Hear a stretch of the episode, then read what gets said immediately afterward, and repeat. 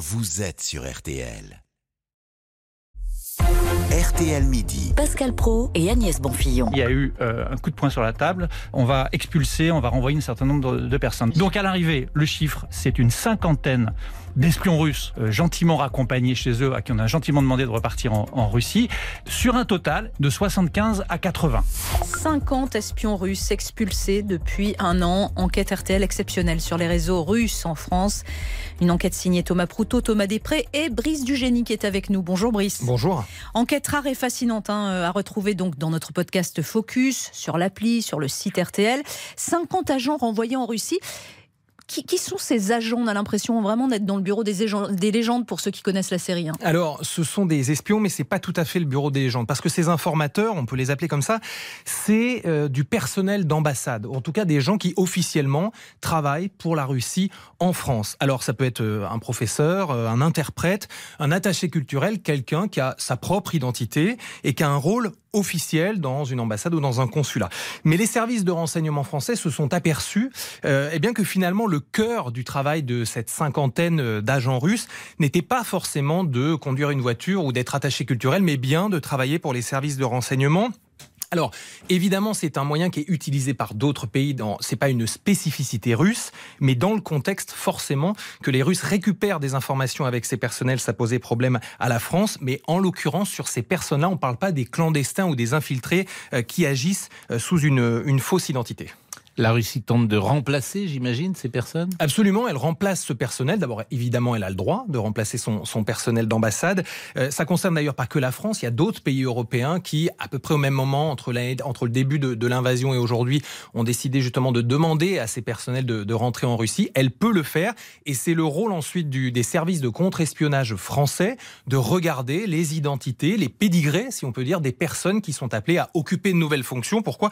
Eh bien, pour éviter que parmi euh, ces personnels d'ambassade ou de consulat ou autres viennent se glisser des gens qui sont liés au service de renseignement euh, de Moscou. Mais Brice, est-ce qu'il y a quand même des, des espions russes tels qu'on les imagine, encore une fois, dans les films, dans les séries?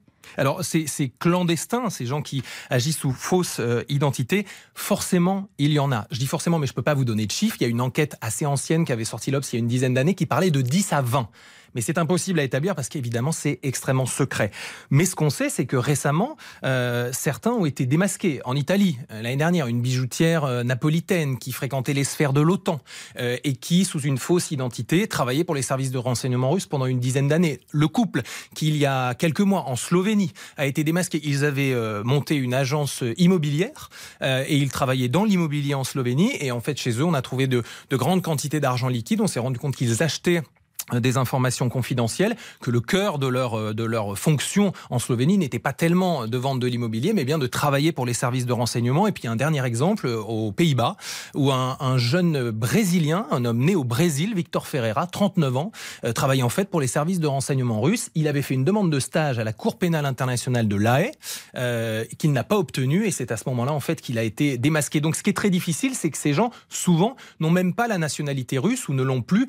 Son nez, lui, était au Brésil viennent d'ailleurs, et c'est ce qui rend donc le travail des services de, de contre-espionnage difficile. Si ces cas existent ailleurs, et si ces personnes ont été démasquées ailleurs, il n'y a pas de raison que la France soit une exception, surtout quand on sait dans le contexte actuel que la France quand même, membre de l'OTAN notamment, et qui envoie et des armes et qui soutient l'Ukraine, est évidemment une cible de choix pour les services de renseignement russes. Donc il faut être très vigilant aujourd'hui. Oui, il faut être très vigilant. D'abord parce qu'il y a le contexte, je le disais, mais il y a un autre chose qui, qui, rend cette vigilance encore supérieure, c'est que avant, les Russes euh, avaient tissé des liens dans la société, dans la politique, dans les arts, par exemple, en France. Et ça, c'est ce qu'on appelle, vous savez, le soft power. C'est un moyen d'influencer la société. Je vous donne deux, trois exemples. Euh, François Fillon en politique, Marine Le Pen, qui était allée en 2017 pendant sa campagne présidentielle, étaient des alliés politiques. Ludivine de la Rochère, qui était euh, la leader de la Manif pour tous, vous savez, euh, ces mouvements contre le mariage homosexuel, avaient été joints par des agents russes pour dire nous partageons les mêmes valeurs sur la famille traditionnelle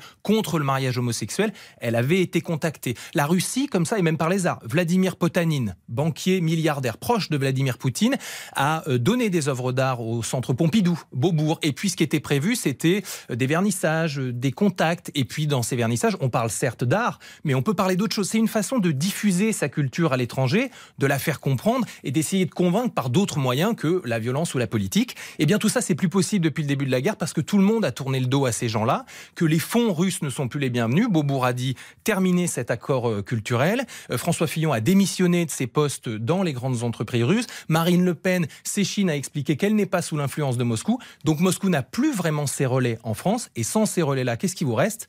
Le renseignement, les services secrets. Et je vous rappelle que Vladimir Poutine a été formé au KGB. Il était en poste en Allemagne de l'Est dans les années 80. Il connaît par cœur l'intérêt, les méthodes. Et donc forcément, il y a peu de chances que la Russie arrête ce qui est chez eux une tradition d'espionner le voisin pour utiliser les infos. C'est passionnant. Merci beaucoup, Brice Dugénie. Grande enquête à retrouver hein, euh, dans notre podcast euh, Focus sur le site et l'appli RTL, sans oublier les plateformes partenaires. On a tous à côté Géo trouve tout. On va parler du concours Lépine, figurez-vous, dans un instant. Non, on l'a pas tous? Pas tous, non. Ah, écoutez, on va, on va essayer en tout cas. À tout de suite. Votre avis compte. Venez l'exprimer sur RTL au 3210.